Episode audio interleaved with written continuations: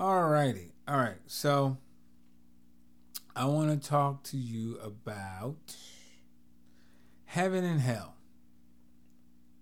And specifically, I want to talk about it from this, based upon this question.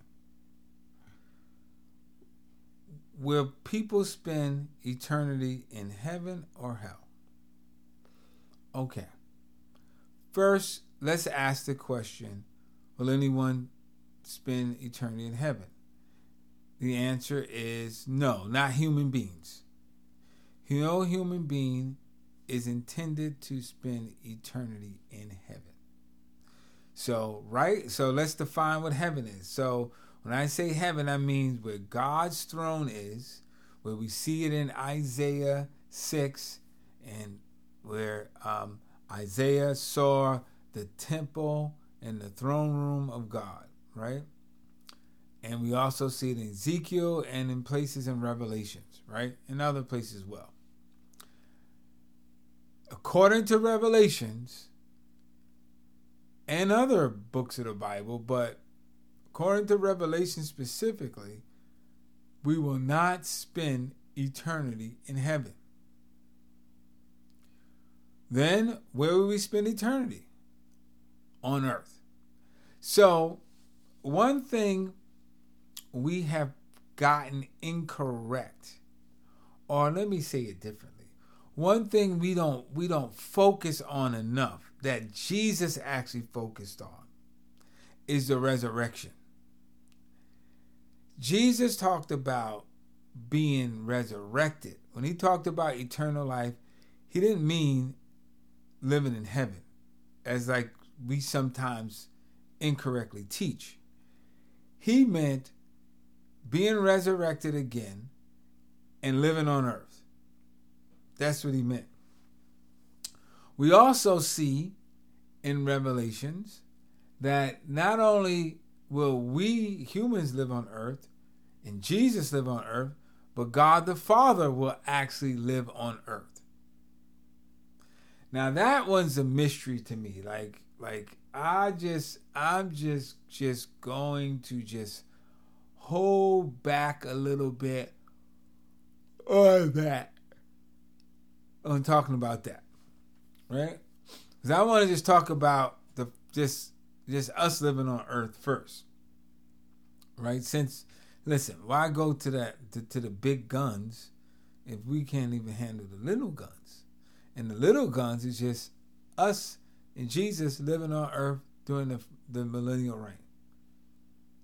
And by the way, beloved, it may not be a thousand years like we measure years today.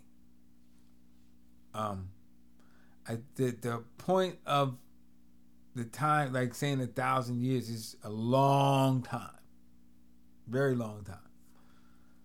It could be a million years, right, of our current years. All right, sorry. All right, yawn there, yawn there. Excuse me for that. It is uh, like four or five in the morning. I've been up for a couple hours.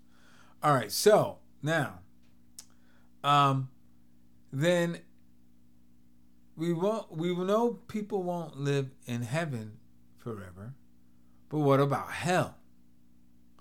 Okay, let's define hell.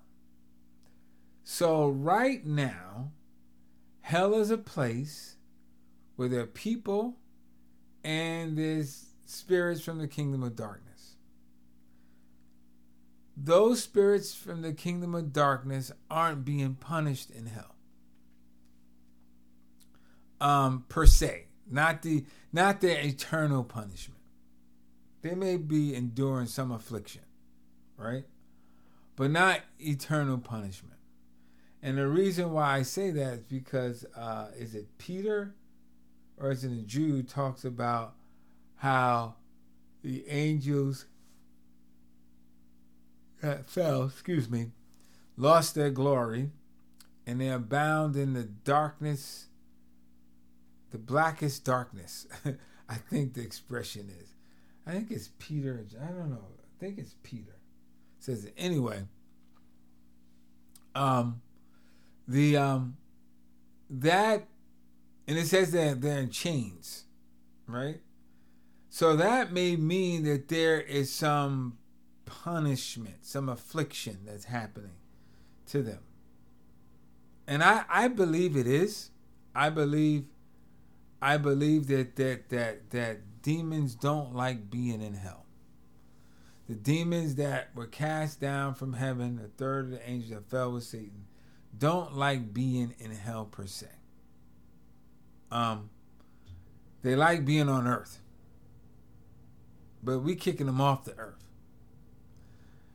All right, so that's what hell is, and so you have people there too that are enduring some affliction and punishment as well.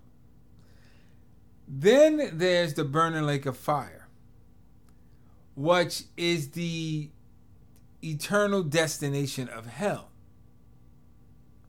So when Revelation says hell and death are cast into the burning lake of fire, what does that mean? It could mean a few things. It could mean the burning lake of fire is an even worse place than hell, and um, everything and everyone that's assigned to hell gets assigned to the burning lake of fire, right?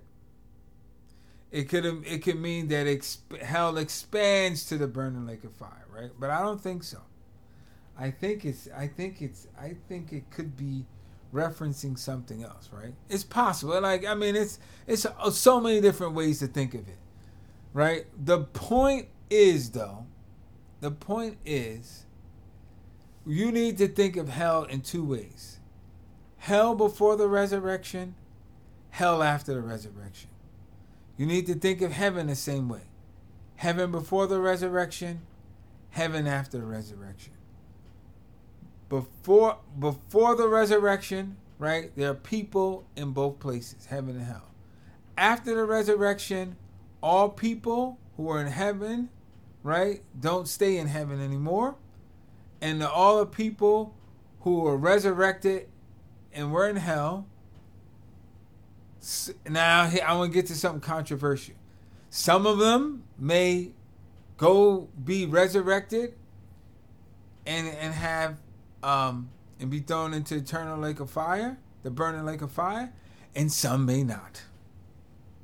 Some may actually be resurrected and aren't condemned. Okay. Now I want to talk about this more in depth. And I think I we need to do this from scripture, right? I need to actually read the scripture. I know what the scripture is. I can point you to the scripture, but I want to read I want to take the time to read the scripture, right? And the scripture is in Luke. Um, Luke, Luke, Luke, Luke, Luke. Luke chapter 12.